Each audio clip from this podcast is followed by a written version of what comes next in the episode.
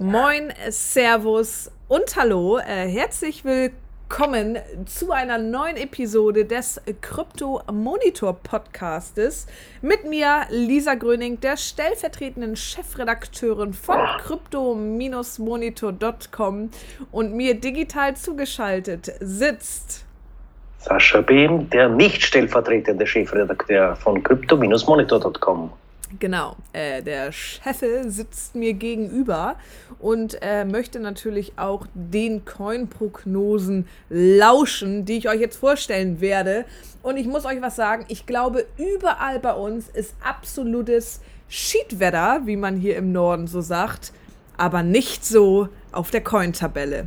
Denn der Bitcoin hat in den letzten 24 Stunden um 2,3% zugenommen, ist wieder nach oben gewandert. In den letzten sieben Tagen sogar ein Plus von 4% verzeichnet, steht derzeit bei 10.860 US-Dollar. Und ich mache hier jetzt schon mal einen kleinen Schlenker und erzähle euch, woran das Ganze liegen könnte. Denn nämlich Square, eine Online-Payment-Plattform von Jack Dorsey, dem Gründer von Twitter, ihr kennt ihn äh, mit Sicherheit fast alle. ähm, Square dachte sich, ey, wir glauben an Cryptocurrencies und wir pumpen einfach mal richtig viel Geld in den Markt rein. Und deswegen haben die mal eben Bitcoin, ich glaube 4400 Bitcoin oder was gekauft, also im Wert von 50 Millionen Euro. Somit äh, hat das Marktvolumen natürlich ein bisschen zugenommen. Und das könnte natürlich dazu geführt haben, dass andere Leute gedacht haben, Mensch, wenn so ein schlauer kleiner CEO da irgendwie rein investiert, könnte ich mal hinterherziehen immer nur eine Prognose und wie immer auch keine Anlageberatung. Weder wir noch Jack Dorsey. Dennoch, wenn so eine großen Tiere aus dem Digitalbusiness in Kryptowährungen vertrauen, dann zieht ja meistens die Herde hinterher. So, schauen wir uns mal die anderen Coins an. Ja, also ganz im Ernst, bei den Top 10 sieht das super stabil aus. Alle sind im grünen Bereich vor allem Ethereum um 3,07% zugenommen. Und hier haben wir auch unser Liebling, unseren neuen Lieblingscoin, glaube ich, Polkadot. Da hatte Sascha, glaube ich, vor zwei Folgen äh, mal eine kleine Episode zu. Ähm, ja, Polkadot auch diese Woche um 7,2% zugenommen beziehungsweise in den letzten 24 Stunden, im Wochenrückblick eher abgenommen, aber dennoch, es geht wieder bergauf. Gewinner der Woche, Bitcoin Cash, würde ich sagen, innerhalb dieser Woche plus von 6%.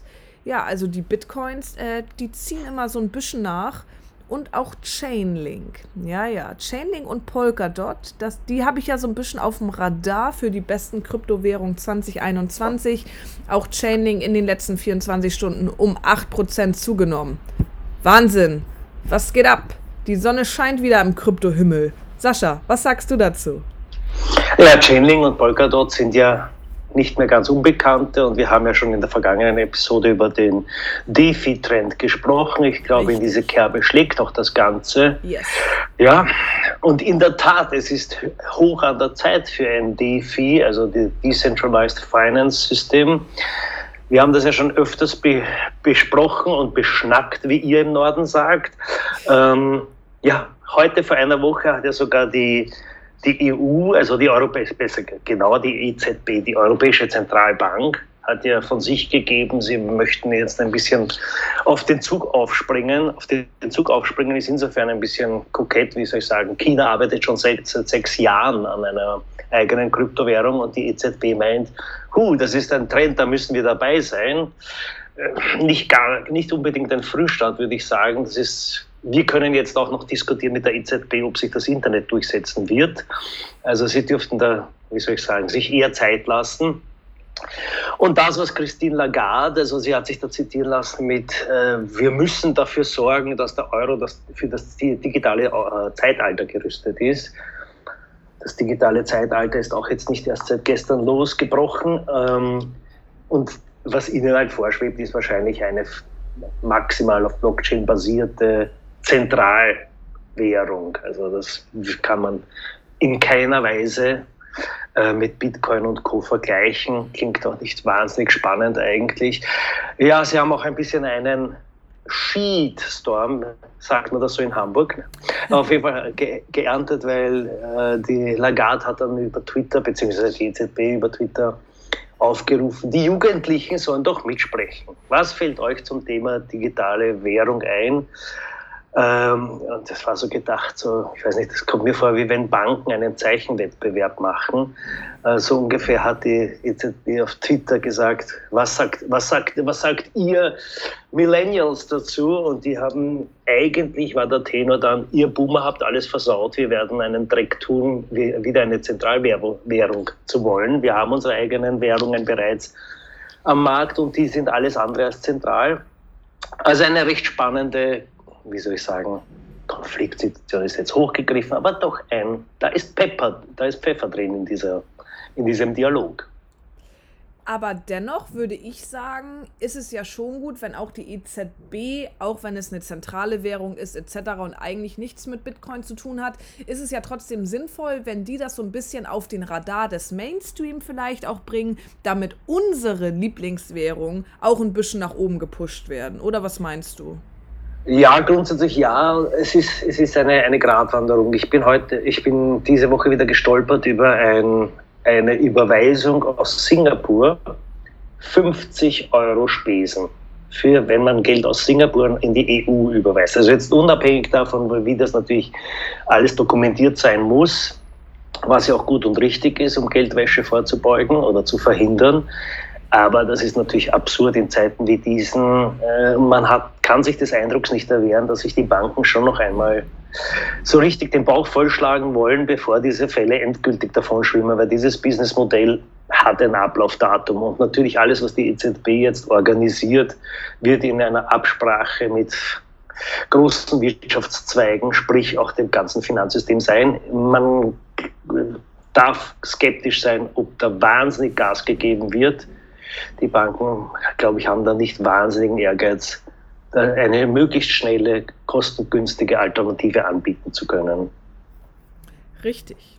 Und weißt du, was noch schöner ist? Ähm, dass man mittlerweile auch als Krypto-Neuling, sage ich mal. Also wenn ihr uns gerade das erste Mal zuhört, dann sperrt eure Lauscher jetzt noch ein bisschen doller auf. Denn ihr könnt ja mit Hilfe von künstlicher Intelligenz, ähm, ja, wir kennen sie alle, die wunderschönen Algorithmen, die euch auch bei Instagram manchmal ganz komische Werbung vorschlagen, über die ihr erst gestern geredet habt. Ähm, genau die, die sorgen ja auch bei bekannten Kryptobörsen mitunter dafür, dass diese Kryptobörsen eben Algorithmen bilden und dann quasi vollautomatisch für euch traden. Also auch hier, ich weiß von ein paar Börsen, die haben es noch nicht implementiert. Wiederum andere, gerade im Arbitragehandel, ähm, die sind da ordentlich schon mit dabei, die künstliche Intelligenz einzusetzen. Und ich glaube, das wird auch immer mehr so sein, dass ihr okay, überspitzt gesagt, gemütlich euer Kaffee trinkt und einfach nur seht, wie sich das Geld vermehrt. Ähm, hier durchaus finde ich eine lukrative und eine sehr intelligente Lösung für den Handel mit Kryptowährung oder auch anderen Vermögenswerten. Ja, genau in diese Richtung gehen auch andere Tools, wie zum Beispiel Bitpanda hat das die Woche gelauncht, äh, den Bitpanda Crypto Index. Ähm, soll eben ermöglichen, dass Menschen, die jetzt nicht tagtäglich die Kurse studieren, äh, eine recht entspannte Investitionsmöglichkeit haben. Äh, bei Bitpanda wird das über verschiedene Indizes abgewickelt. Da gibt es den BCI 5, den BCI 10 und den BCI 5, uh, no, 25. Das sind also die, die äh, nach Marktkapitalisierung und Liquidität höchst dotierten Coins jeweils. Das heißt, man sagt, ich nehme das Top 5 Paket. Aktuell wäre das Bitcoin, Ethereum, Ripple, Bitcoin Cash und unser Polkadot. Ähm, also die, und in die äh, investiert man und das Portfolio wird dann einmal pro Monat rebalanced wie man so schön sagt. Und dann wird alles äh, noch einmal gecheckt. Ich schaue gerade, ist das einmal pro Woche oder einmal pro Monat? Das weißt du jetzt auch nicht auswendig. Anyway, ihr könnt es sehen, äh, crypto-monitor.com, wir haben da recht ausführlich drüber geschrieben.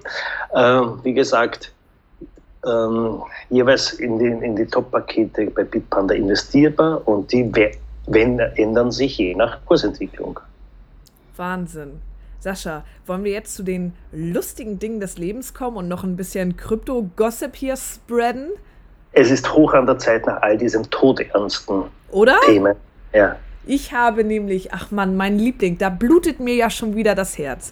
Ihr wisst alle, John McAfee, selbsternannter äh, Lover of äh, Woman, Drugs und Adventure, steht das immer noch in seiner Twitter-Bio? Naja, stand da auf jeden Fall mal. Äh, selbsternannter Bitcoin- und Krypto-Experte auch. Äh, ich mache gerade so Gänsefüßchen, weil, naja, sei dahingestellt.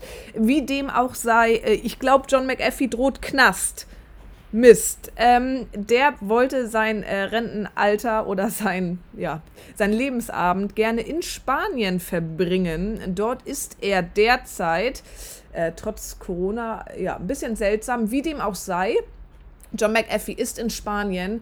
Ihm wurde aber aufgelauert und der soll ganz schön ja, die Kacke am Dampfen haben, sage ich jetzt einfach mal ganz platt ausgedrückt denn der hat wohl ein bisschen was verschleiert.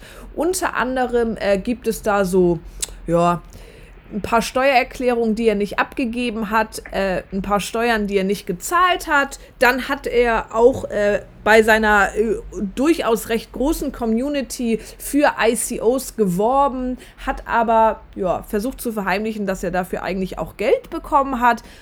Also, wenn er in diesen ganzen Punkten angeklagt werden würde, äh, dann würden ihm bis zu 30 Jahren Haft drohen. Ja, dafür müsse er aber erstmal wieder in die USA rein. Ich bin gespannt, was daraus wird. Aber so wie wir John McAfee kennen, erstens wundern uns diese News nicht. Und zweitens wissen wir auch, der wird sich da schon irgendwie wieder rausmogeln. Ja, das, da habe ich natürlich wie immer den, den, den weit seriöseren Proponenten zum Thema Crypto Gossip. Ja. Äh, kurzer Exkurs, ich habe jetzt nochmal nachgeschaut, es ist monatlich, wird, wird Bitcoin der Crypto Index rebalanced. Mhm. Ähm, back to Gossip. Das, und hiermit schließen wir einen wunderbaren Bogen zum, zum Anfang dieser News.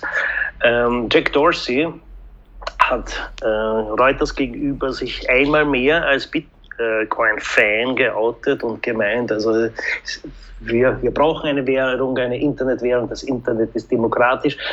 Aufgrund seiner Biografie ist das wenig verwunderlich, dass er so an die demokratische und basisdemokratische Kraft des Internet glaubt und angesichts des Investments, in dem er steckt, das äh, Lisa anfangs der Sendung geschildert hat, ist es jetzt auch wenig verwunderlich, dass er sich noch einmal so pro Bitcoin geäußert hat.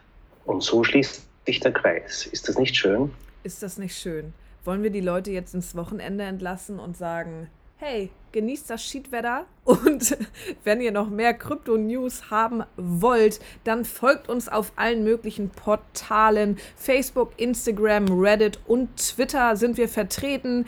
Wenn ihr Push-Mitteilungen von uns erhalten wollt, dann geht auf crypto-monitor.com und aktiviert eben diese für täglich brandheiße News. Lasst ein Like auf Spotify und anderen Podcast-Plattformen da. Und ja, bis dahin, schönes Wochenende. Tschüss. Schönes Wochenende.